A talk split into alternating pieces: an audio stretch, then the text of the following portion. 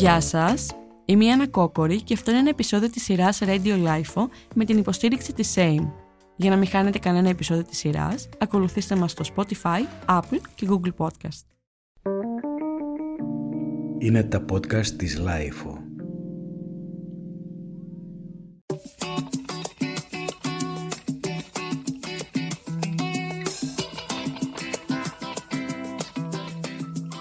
Σήμερα θα μιλήσουμε για το χαμόγελό μας, ίσως το πιο ξεχωριστό εκφραστικό χαρακτηριστικό των ανθρώπων.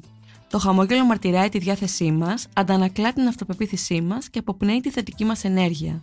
Τη μεταδίδει σχεδόν αμέσως. Πολλές φορές όμως, όταν αντικρίζουμε ένα χαμόγελο, είτε στον καθρέφτη μας, είτε πάνω σε κάποιον άλλον, στεκόμαστε περισσότερο στο σχήμα ή στην εμφάνιση των μπροστινών δοντιών, Αφορμή για το θέμα του επεισοδίου αυτού αποτέλεσε η πρόσφατη καμπάνια της δοντόκρυμα AIM, η οποία με συνεπή παρουσία πάνω από 30 χρόνια, μέσα από ένα μεγάλο εκπαιδευτικό και κοινωνικό έργο, σε μια εποχή που η κοινωνία μας εστιάζει κυρίως στην εμφάνιση και την εικόνα, έρχεται να μας θυμίσει ξανά, που συχνά ξεχνάμε, πως το ωραίο χαμόγελο δεν είναι απλώς το σχήμα ή η εμφάνιση των μπροστινών δοντιών, αλλά η εκδήλωση της ομορφιάς, της δύναμης και της αυτοπεποίθησής μας. Για να μιλήσουμε λοιπόν για το κομμάτι της εικόνας και τη σημασία της εμφάνισης των μπροστινών δοντιών, έχουμε μαζί μας στο στούντιο της LIFO τη δημοσιογράφο και native content manager Φίλιο Ράγκου, η οποία επέλεξε να φορέσει σιδεράκια σε μια μάλλον πιο προχωρημένη ηλικία από το συνηθισμένο. Γεια σου, Φίλιο. Γεια σου, Άννα. Τι κάνεις; Είμαι καλά. Λοιπόν, σήμερα είμαστε εδώ πέρα παρέα για να μιλήσουμε για ένα θέμα το οποίο είναι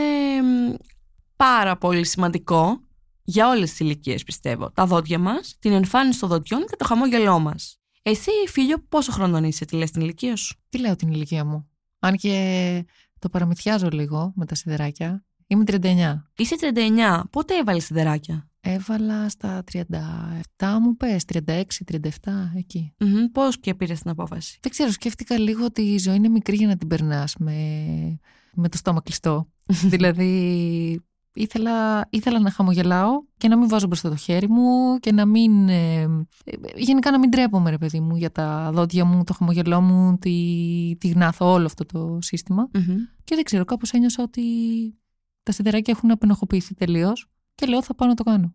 Τι ήταν αυτό που σε προβλημάτιζε στο στόμα σου, στα δόντια σου, που έβλεπες και έλεγες που δεν μου αρέσει και το κρυβέ. Κυριολεκτικά ήταν τα μπροστινά μου δόντια. Αλήθεια. ναι. Τα οποία είναι πιο μεγάλα συγκριτικά το μέγεθός τους με τα υπόλοιπα και κάπως πετούσανε. Μικρή δηλαδή τα, τα ονόμαζα κουρτινάκια. Και σε όλες μου τις φωτογραφίες, ας πούμε, ε, πάντα έλεγα αυτή δεν τη θέλω γιατί φαίνονται τα κουρτινάκια. Οπότε ε, νομίζω ότι αυτό ήταν. Τα, τα, τα μπροστινά που μου δημιουργούσαν μια ε, δεν, είχε, δεν υπήρχε αναλογία τέλος πάντων. Ναι, ναι, ναι, ναι, ναι. Δεν ξέρω, κάπως μία.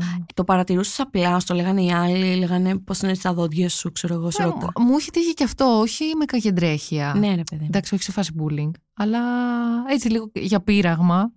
Φαντάζομαι, ξέρω και μπορεί και οι γονείς μου σε φάση να μου λέγανε ε, Μη χαμογελάς τόσο έντονα στις φωτογραφίες, γιατί πραγματικά φαινόμουν ένα άνθρωπος όλο στόμα. Ναι. Ε, ε, ήταν αρκετά, πετούσαν αρκετά τέλος πάντων τα δόντια μου και νομίζω ότι στα 37 δεν ξέρω. Ήταν και βασικά ήταν λίγο πριν ξεσπάσει η πανδημία. Λες, καιρός είναι αφού θα κλειστούμε και σπίτι, δεν με βλέπει κανείς. Δεν ήξερα θα κλειστούμε σπίτι, να σου πω κάτι. Αυτό με εξυπηρέτησε πάρα πολύ το ότι Ναι. κλειστήκαμε σπίτι. Αλλά κάπως ναι.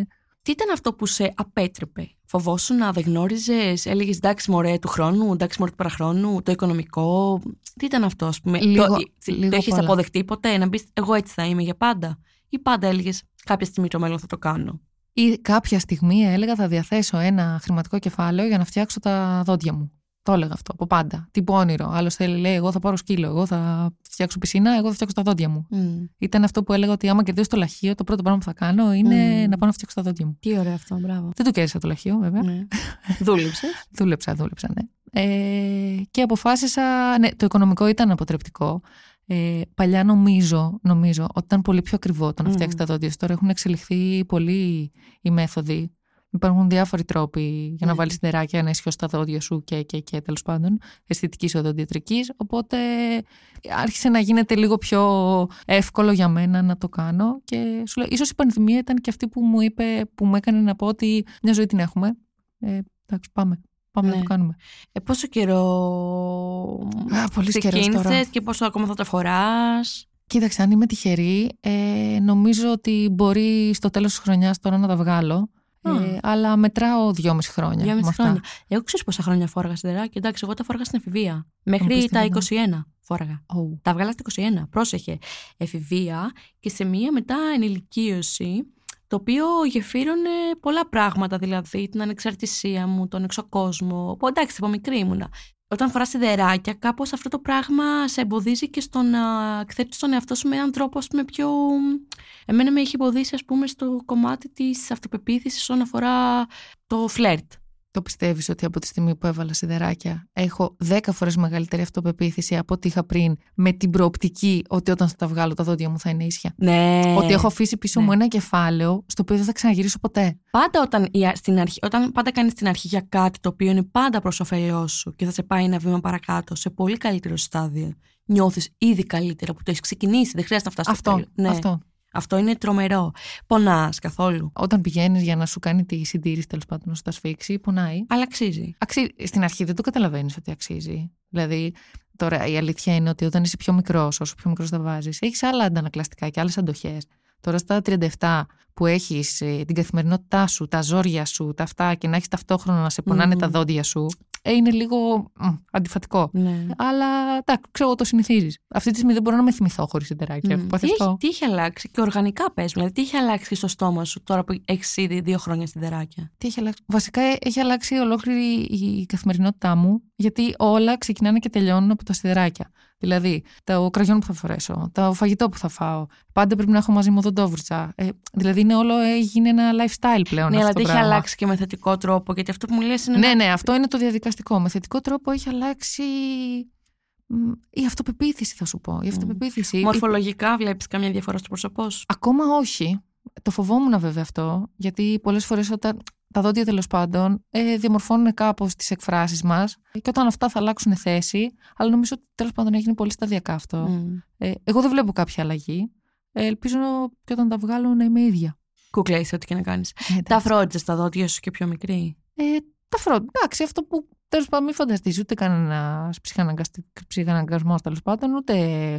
Εντάξει, ναι, το normal αυτό που θα τα πλύνεις μετά από κάθε γεύμα, θα πας να κάνεις τακτικά καθαρισμούς, θα κάνεις τέτοια πράγματα. Ναι.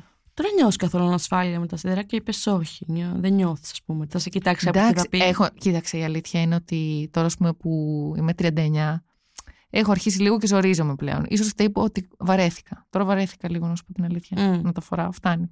Ναι, αλλά φτιάξα τα δόντια σου. Φτιάξανε, ναι. Τώρα το βλέπω. Έχω βγάλει μια φωτογραφία όταν πρωτο, όταν πρωτο πήγα τέλος πάντων και την κοιτάω τώρα και μου φαίνεται απίστευτο ότι ήταν έτσι τα δόντια μου. Απίστευτο, ναι. Ναι. Τώρα θέλω να τα δω και εγώ τη φωτογραφία, να δω πώς ήσουν. Στην δείξω. Ε, όταν τα βγάλεις, να ξέρεις, είναι τρομερή απελευθέρωση. Είναι ένας νέος κόσμος ξαναγείται μπροστά σου. Και να έχεις και τα, τα φροντίζεις, συνεχίζει και τα φροντίζεις σε φόρους ζωής, αλλά και στα απολαμβάνεις πάρα πολύ. Και έχεις ένα πολύ διαφορετικό χαμόγελο, πιο υγιές, τοποθετημένο σε καλύτερη θέση στα δόντια, θα τα βουρτίζεις καλύτερα. Θα βλέπεις μεγάλη διαφορά. Στον τρόπο που τρως θα βλέπεις διαφορά. Στον τρόπο που κινείται το οργανισμό σου όλος. Γιατί α- η τροφή μας περνάει από το δόντι που τη μασάει, που Ναι, την κατάποση, προφανώς. το σάλιο. Οπότε όταν λειτουργεί το, σω- το στόμα, είναι ένα δοχείο, όπως λειτουργεί το στόμα, θα δεις μεγαλύτερο όφελος και καλύτερη, ας πούμε, μ, και οργανική κατάσταση. Όχι μόνο εμφάνιση. Περιμένω πώς και πώς για αυτό που λες. Ε, εντάξει, ήδη το παρατηρώ. Έχει αλλαγή στον τρόπο που, που τρως όλες τις τροφές. Κάπως ήταν λίγο πιο. ε, Το στόμα λίγο υπήρχε ένας συνοστισμός, έτσι θα Μμ. το πω. Υπήρχε συνοστισμός και τώρα έχει πάει ο καθένας στη θέση του, είναι όλα έτσι τακτοποιημένα.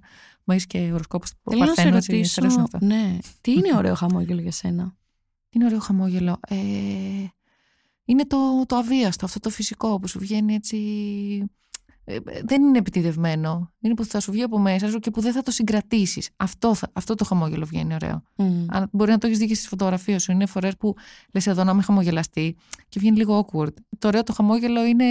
Σου βγαίνει τέλος πάντων. Δεν είναι, απλά συμμετρικό. δόντια. δεν είναι απλά δόντια. Ναι. Θα μπορούσες να μείνεις και δόντια. χωρίς σιδεράκια, να μείνεις για πάντα με τα δόντια τα κουρτινάκια και να, να μην αισθάνεσαι full βολικά, αλλά αυτά είναι τα δόντια σου. Να πεις εγώ έτσι γεννήθηκα, δεν πειράζει, τα κρατάω. Θα μπορούσες αυτό το πράγμα να το κάνεις. Νομίζω ότι θα μπορούσα, ναι, αλλά αυτό το λέω τώρα που είμαι 39. Δηλαδή πριν από τρία χρόνια, ίσως ε, δεν το είχα αγγίξει αυτό ακόμα. Ένιωθα ότι αυτό είναι κάτι που θέλω να το διορθώσω. Θα μπορούσα όμως να το κάνω. Ναι, απλά έχεις μπει στη διαδικασία της βελτίωσης. Οπότε έχεις κάνει ένα βήμα προς κάτι πολύ καλύτερο. Και κάτι που. Αυτό, αυτό που λέω, έχει, θα έχεις απόσβεση στο μέλλον. Γιατί τα δόντια είναι πάρα πολύ σημαντικό. Μιλάμε, δεν καταλαβαίνουμε τι προβλήματα έχουν μεγαλύτερες ηλικίες Ε, που δεν προσέχουν τα δόντια ισχύει, τους. ισχύει αυτό που λες. Οπότε αυτό, δεν, είναι- επειδή δεν είναι τα δόντια, δεν έγκυται μόνο στο θέμα της εμφάνισης. Γιατί μπορεί κάποιος να πει: Εντάξει, μια χαρά είσαι κουκλάρα, έτσι όπως είσαι, μην είναι έτσι. Αλλά το δόντι και το στόμα δεν είναι μόνο βάζω σιδεράκια για να είμαι κούκλα. Βάζεις σιδεράκια και φτιάχνει πάρα πολλά πράγματα φτιάχνουν στο στόμα σου και στα δόντια σου. Συν και όλο Μα- το υπόλοιπο. Μα κοίταξε να δεις τώρα, η αλήθεια είναι ότι δεν ξέρω αν υπάρχουν οδοντίατροι που το κάνουν, αλλά ο λόγος που είπε ναι ο οδοντίατρος, ναι να βάλει σιδεράκια, ήταν γιατί ε, τα δόντια μου σε βάθος χρόνου, έτσι όπως ήταν συνοστισμένα, θα μου δημιουργούσαν προβλήματα, Μμμ. όπως είναι η, ε, με τα ούλα τέλος πάντων, με διάφορα πράγματα, που σε βάθος χρόνου... Ναι. Οπότε ήταν, ο λόγος ήταν και Περιοδοντίτιδε, τέτοια. Μπράβο, ναι, ναι, ναι, πέφτρα, ναι. δόντια, ναι, πολύ πιο νωρίς από ό,τι. Διάφορα, γιατί ε, δεν είναι εύκολο να τα βουρτσίσεις, δεν είναι εύκολο να τα καθαρίσεις σωστά. Ε, αυτό. Οπότε. Στον άλλο παρατηρήσει Είναι το win-win. χαμογελό του. Ναι, από πάντα το έκανα και συνεχίζω και νομίζω δεν θα σταματήσω ποτέ. Ακόμη και όταν θα φτιάξω το δικό μου το χαμόγελο, πάντα θα ζηλεύω ένα ωραίο, συμμετρικό, έτσι λαμπερό χαμόγελο. Πάντα θα το ζηλεύω. Αλήθεια; Αλήθεια, Και σίγουρα. άλλα χαμόγελα που είναι λίγο πιο. τα δόντια λίγο πιο συνοστισμένα. Όχι, δεν με νοιάζουν τα δόντια. Α, εννοείς την αυτοπεποίθηση ενός. Ναι, ναι, ναι, ναι, ναι. Αλλά αν θα παρατηρήσεις, όσο πιο ωραία δόντια έχει κάποιος, τόσο πιο έτσι περισσότερο θα είναι να τα δείχνει. Μμμ. Ξέρω, είναι- Και τελευταία ερώτηση θέλω να μου πεις τι συμβουλή δίνεις σε μια κοπέλα η οποία δεν είναι πάρα πολύ νέα, δηλαδή 15 χρονών. Έρχεται μια κοπέλα 25 και σου λέει: Ρε φίλε, ε, δεν μ' άρεσε τα δόντια μου, θέλω να τα φτιάξω. Κι όμως ψηλό ζορίζομαι γιατί έχω ανασφάλεια να βάλω σιδεράκια. Ε, την έχω δώσει τη συμβουλή και σε συνομήλικους φίλους που με έχουν ήδη ρωτήσει, σε κοπέλες που μπορεί να έχω πάει να αγοράσω ρούχα, ξέρω εγώ, και μου έχουν πιάσει την κουβέντα. Ε, θεωρώ ότι αν είναι κάτι που θα σε βοηθήσει στην αυτοπεποίθησή σου και στο να νιώθεις καλά, ε, να το κάνεις. Πραγματικά δεν ασχολείται κανένας. Μμ. Δηλαδή, δεν υπάρχει περίπτωση κανείς να πει Α, είναι 39 και φοράει σιδεράκια. Ξέρω εγώ, πρόβλημά του. Μμ. Δεν ασχολείται κανένας, κανένας πλέον. Μμ. Να το κάνει, ναι. Και στην τελική αγάπη μου κάνουμε και κάτι για την αυτοβελτίωσή μας. Δεν θα τα ακούσουμε κιόλας. Ε, όχι, δε. όχι, δε. Φιλιό, χάρηκα πάρα πολύ που ήσουν σήμερα εδώ. Κι εγώ. Χαμογέλα μας. Α, Μπράβο, τέλεια χαμόγελα. τέλεια. Εύχομαι να τα βγάλεις αυτό και να σε δούμε και να λάμπει και το χαμογελάκι σου, να τα πλένεις, να τα καθαρίσει, να βάζεις τα νήματά σου, να τα περιποιήσει και να τα αγαπάς. Να αγαπάς τα δόντια σου και το χαμογελό σου. σε ευχαριστώ, Άννα μου. Και συνεπώς και την ίδια. Εμένα το χαμογελό μου σου αρέσει. Για να σε δω. Α, Φοβερή δουλειά. ε. Α, εντάξει. λοιπόν, χάρηκα πάρα πολύ. Κι εγώ. Καλή συνέχεια.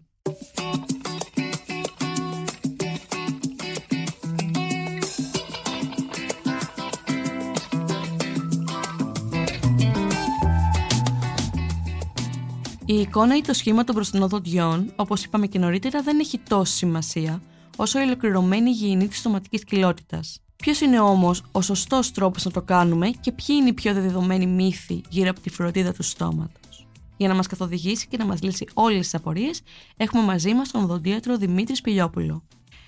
Καλησπέρα σας, κύριε Σπηλιόπουλε. Καλησπέρα κυρία Κόκορη και ευχαριστώ πολύ για την πρόσκληση. Και εγώ χαίρομαι πάρα πολύ που είστε σήμερα μαζί μας έτσι για να μιλήσουμε για το θέμα των δοντιών, ε, της σωματικής υγιεινής και του χαμόγελου στους ανθρώπους που είναι πάρα πολύ σημαντικό και χρειαζόμαστε τη γνώμη σας που είστε ειδικός. Θα ήθελα να σας ρωτήσω για αρχή να μου πείτε πώς ε, πρέπει κανείς να περιποιείται τα δόντια του ώστε να έχει ένα υγιές χαμόγελο, όχι απλά ωραίο, ένα υγιές χαμόγελο και στοματική υγιεινή ταυτόχρονα. Πολύ γνωστό και γνώριμο σε όλους είναι ότι πρέπει να βουτσίζουμε δύο φορές την ημέρα με μαλακή οδοντόβουτσα. Αυτή μπορεί να είναι ηλεκτρική είτε χειροκίνητη, ε, ό,τι χρησιμοποιεί κάποιος καλύτερα. Να γίνεται χρήση οδοντικού νήματος τουλάχιστον μία φορά την ημέρα πριν το βούτσισμα. Κατά κύριο λόγο το βράδυ θα μας βοηθήσει περισσότερο. Ε, αποφυγή κατανάλωση ζάχαρης, να γίνει διακοπή του καπνίσματος και να επισκεπτόμαστε τον οδοντίατρο κάθε έξι μήνες για καθαρισμό και έλεγχο και αν χρειαστεί και νωρίτερα. Μμμ. Για προληπτικούς λόγους κυρίως.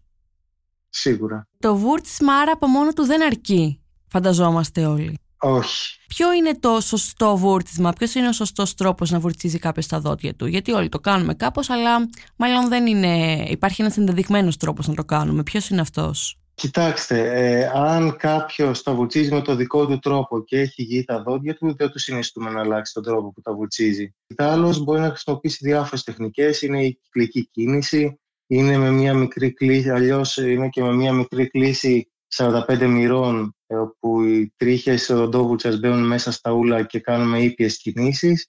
Το πιο συχνό λάθος που κάνουμε όταν ε, ασχολούμαστε με την στοματική μας υγιεινή και τη στοματική κοιλότητα ποιο είναι; Ένα μεγάλο λάθος που γίνεται πολύ συχνά είναι η χρήση σκληρής οδοντόβουτσας και το πολύ δυνατό βούτσισμα. Με τον τρόπο αυτό το μόνο που καταφέρνουμε είναι να καταστρέφουμε την αδαμαντίνη των δοντιών, δηλαδή το σμάλτο, και να τραυματίζουμε τα ούλα. Τα μικρόβια φεύγουν και με απλό βούτσιμα, δεν χρειάζεται όλο, όλη αυτή η βία. Ακόμη ένα λάθος είναι όταν χρησιμοποιούμε στοματικά διαλύματα, που δεν είναι για τη δική μας ε, κατάσταση, επειδή μας τα πρότεινε κάποιος φίλος. Ένα περιστατικό που έχω ακούσει από ασθενή μου είναι κάτι που είχε διαβάσει στο ίντερνετ. Είχε τυλίξει τα δόντια της με αλουμινόχαρτο και είχε βάλει μέσα λεμόνι και σόδα ώστε να γίνουν πιο λευκά. Ε, κάτι τέτοιο πρέπει να το αποφεύγουμε.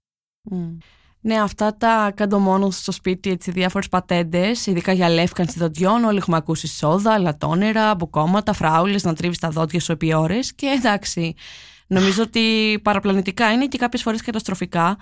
Ε, θέλω να ρωτήσω, η, γενικό με τα όξινα, ας πούμε, και τα δόντια μας, που έχω ακούσει ότι είναι αρκετά επιβλαβή τα όξινα, όπως είναι τα πορτοκάλια και μεταβουρτίζεις τα δόντια σου, ή άλλες τροφές. Εσύ, ας πούμε, σαν ειδικός ή το αλκοόλ ή το κάπνισμα, τι θα λέγατε γι' αυτά; Με τα όξινα, ε, οι τροφές αυτές παρέχουν αρκετές βιταμίνες και δεν είναι πρέπει να, να τις διακόψουμε. Αυτό που μπορούμε να κάνουμε όμως είναι όταν καταναλώσουμε κάποιο, κάτι όξινο, ας πούμε ένα χυμό πορτοκάλι, ε, να ξεπλύνουμε πολύ νερό και μετά από μία-δύο ώρες να βοηθήσουμε τα δόντια μας. Ο λόγος είναι γιατί το pH γίνεται όξινο και αν τα βουλτσίσουμε αμέσως θα είναι σαν να τα βουλτσίσουμε με χαλίκια.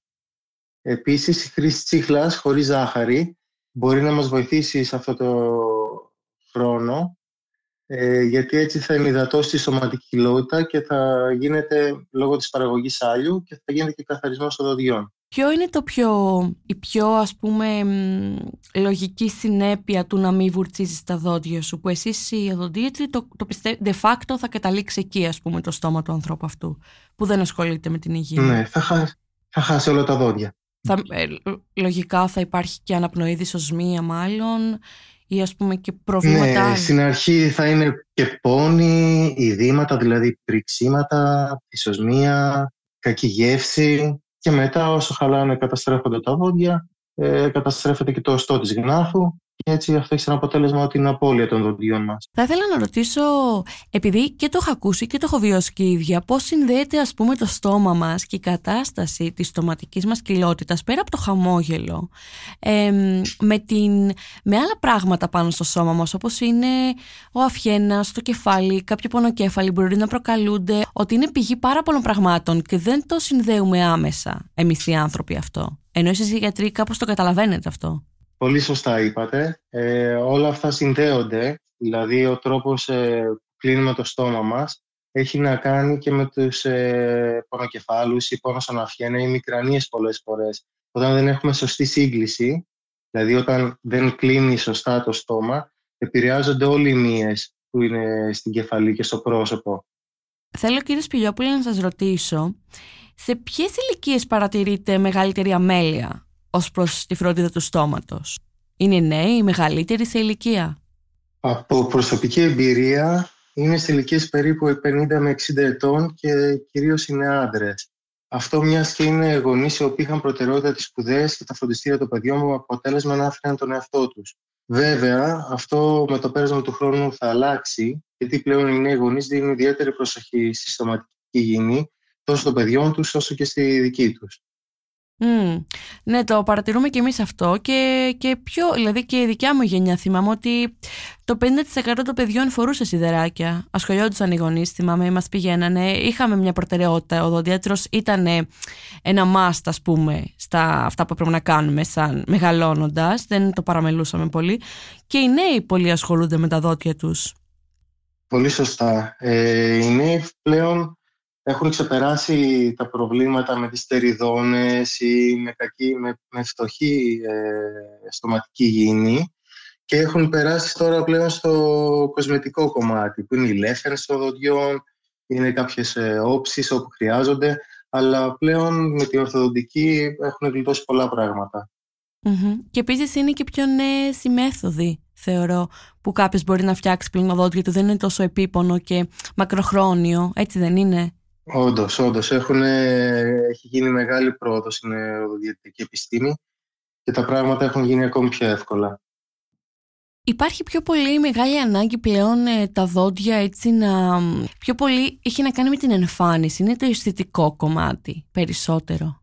Πέρα από το αισθητικό είναι και το λειτουργικό κομμάτι. Δηλαδή η διαδικασία της μάσησης η οποία δεν είναι καθόλου εύκολη όταν ε, μας λείπουν. Ναι, απλά εννοώ ότι εμείς, ας πούμε, σαν άνθρωποι που θα έρθουμε για να φτιάξουμε τα δόντια μας, το πρώτο πράγμα που μας ενδιαφέρει νομίζω δεν είναι ούτε η άρθρωση ούτε η μάσηση, αλλά να έχω ίσια δόντια. Αυτό δεν το παρατηρείτε περισσότερο; Ναι, μπορεί να γίνεται ένας χαμός στα υπόλοιπα, αλλά τα μπροστινά θέλουμε να φαίνονται άρτια.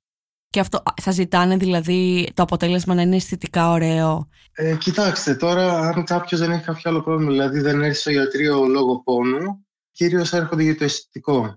Αναζητούν ε, τα δόντια τους να είναι πιο ευθυγραμμισμένα, να είναι πιο λευκά. Τι συμβουλή δίνετε στους ενήλικες που θέλουν να αποκτήσουν ένα υγιές χαμόγελο; Να επισκέπτονται τον οδοντίατρό τους κάθε έξι μήνες και ο ίδιος θα τους πει βέβαια αν χρειάζεται και νωρίτερα να βουλτσίζουν δύο φορές την ημέρα και να εμπιστεύονται τον οδοντίατρό τους. Και στους ανθρώπους που φοβούνται να επισκεφτούν τον οδοντίατρο, τι συμβουλή δίνετε; Ε, μη φοβάστε να πάτε στον οδοντίατρο. Τα πράγματα έχουν αλλάξει και η επιστήμη είναι φωτός μπροστά από αυτά που έχετε ακούσει ε, ή ζήσει στο παρελθόν. Ε, ο οδοντίατρος είναι μια ιδέα. Πηγαίνετε και εμπιστευτείτε τον οδοντίατρό σας. Εξάλλου τα πράγματα έχουν εξελιχθεί πάρα πολύ τα τελευταία χρόνια, οπότε σχεδόν είναι Ναι. ανώδυνα όλα. Ναι, ναι. Ωραία. Ε, ε, χάρηκα πάρα πολύ που σας είχαμε μαζί Ναι. μας και μας έτσι διαλευκάνατε κάποια πράγματα και μας διαφωτίσατε ε, περί της σωματικής υγιεινής. Ευχαριστούμε πάρα πολύ. Να είστε καλά και εγώ ευχαριστώ για την πρόσκληση. Ήταν πολύ ωραία η συζήτησή μας. Καλή συνέχεια σε ό,τι κάνετε κύριε Σπηλιόπουλε. Γεια σας. Να είστε καλά επίσης.